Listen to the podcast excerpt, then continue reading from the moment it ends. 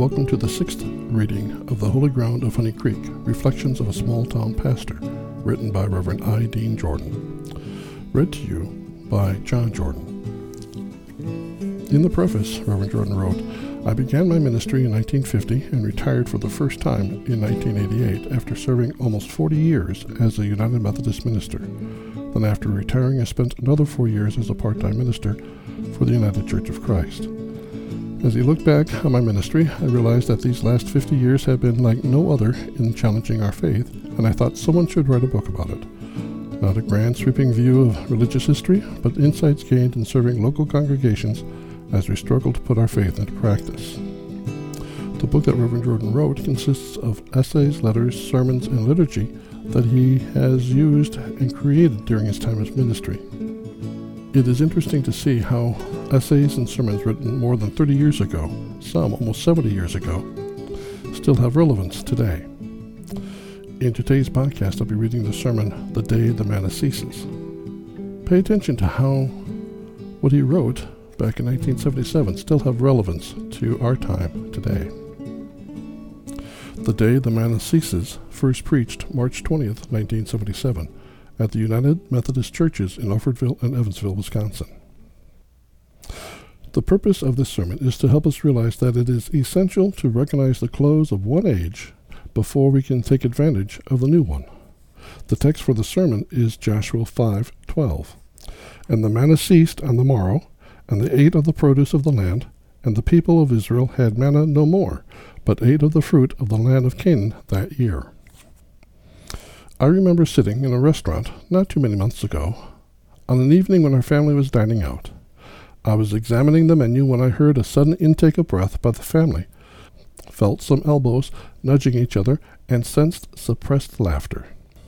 Glancing up quickly, I glimpsed the cause of the excitement a man and woman of a rather indeterminate middle age, forty to fifty five years, had walked by.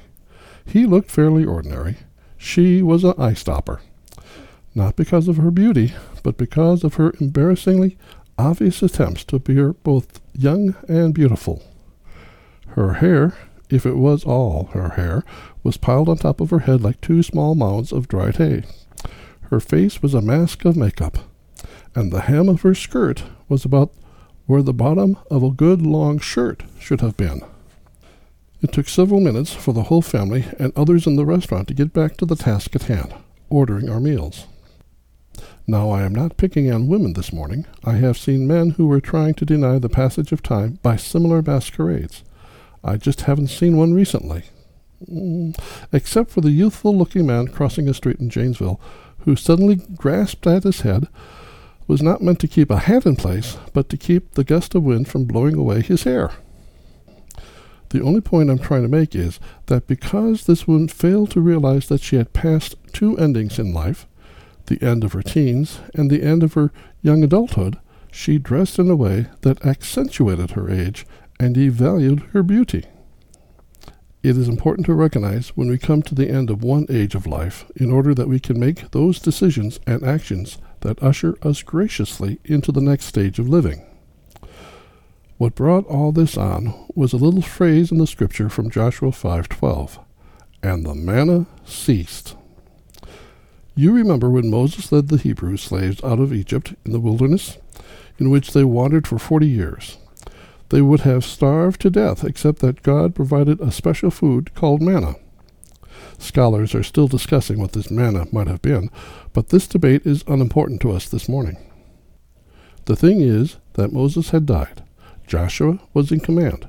He had just finished leading the people across the Jordan River out of the wilderness and into the Promised Land the agricultural land of Canaan.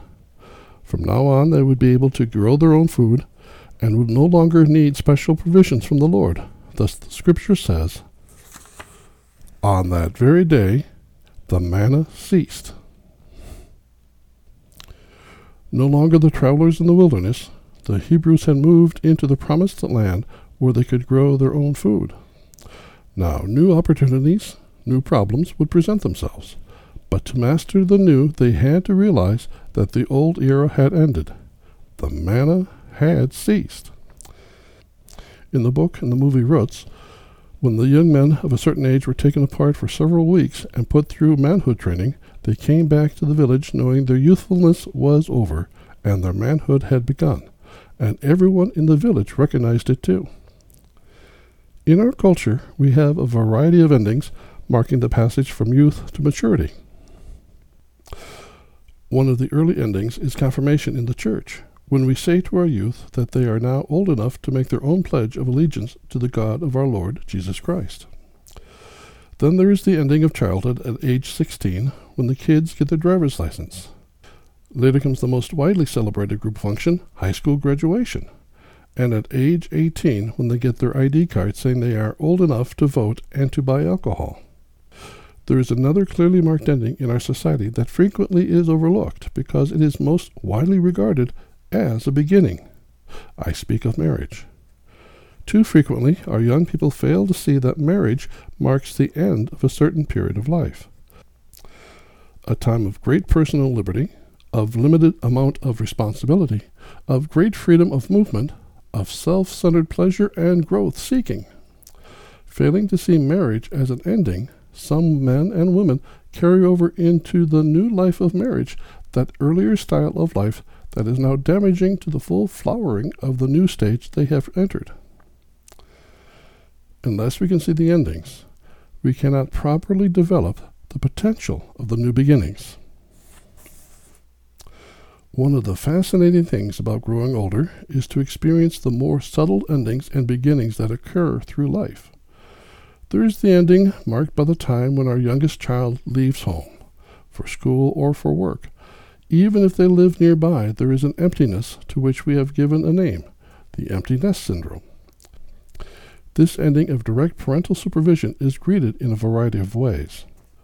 But if we deny that it is an ending and try to continue the supervision and controls we exercised when the kids were home, we're going to be causing grief for ourselves and for them.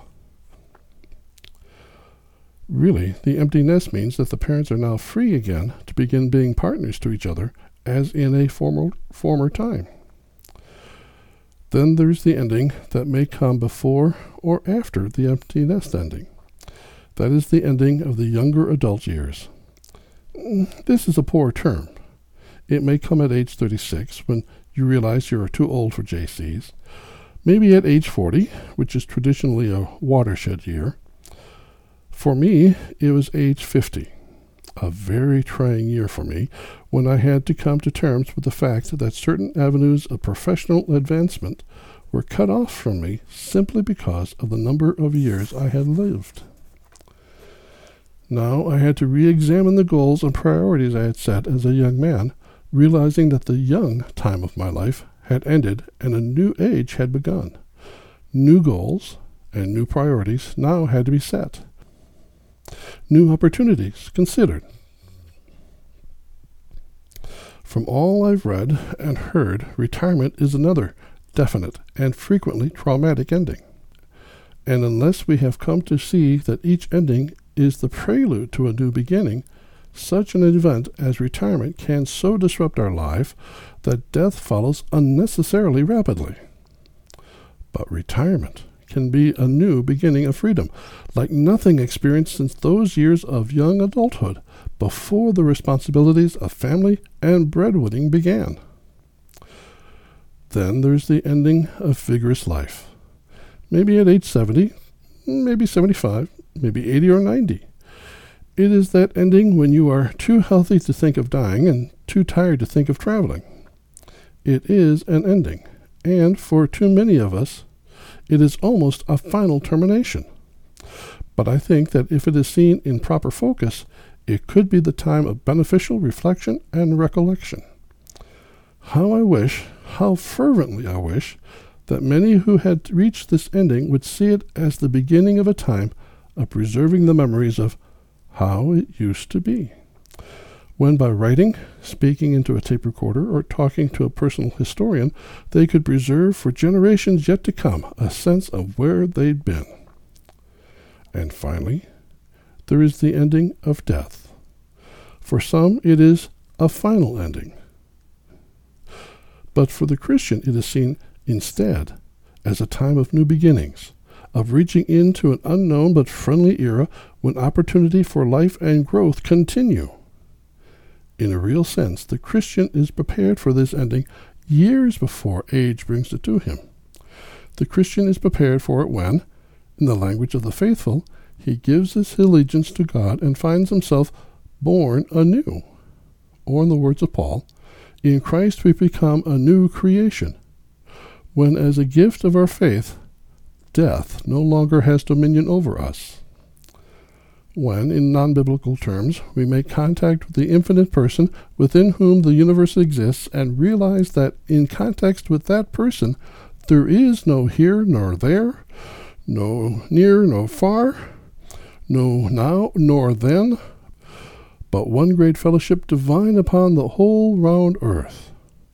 Life is marked with endings, some as clear cut as the very day the man has ceased, but some as indistinct as the gradations between young adult, middle age, and old age. But the thing we must remember is that all endings are the prelude to new beginnings. And if we want the new beginnings to come full flower, we must let go of the endings. We must put behind us childish things and go on to the maturity of Christ. This is the way God has planned things to be, and it is good. Amen. Amen. Amen. This ends the sixth reading from the book The Holy Ground of Honey Creek Reflections of a Small Town Pastor, written by Reverend I. Dean Jordan. Thank you for listening. Next time, we'll be going back to letters and essays on different topics. Uh, one's a Christmas letter, one is humanness and godliness go together, and the third essay that we'll be reading next time is When You Got a Good Model. Those will be the items in our next podcast. Thank you for listening. Until next time, I'm John Jordan.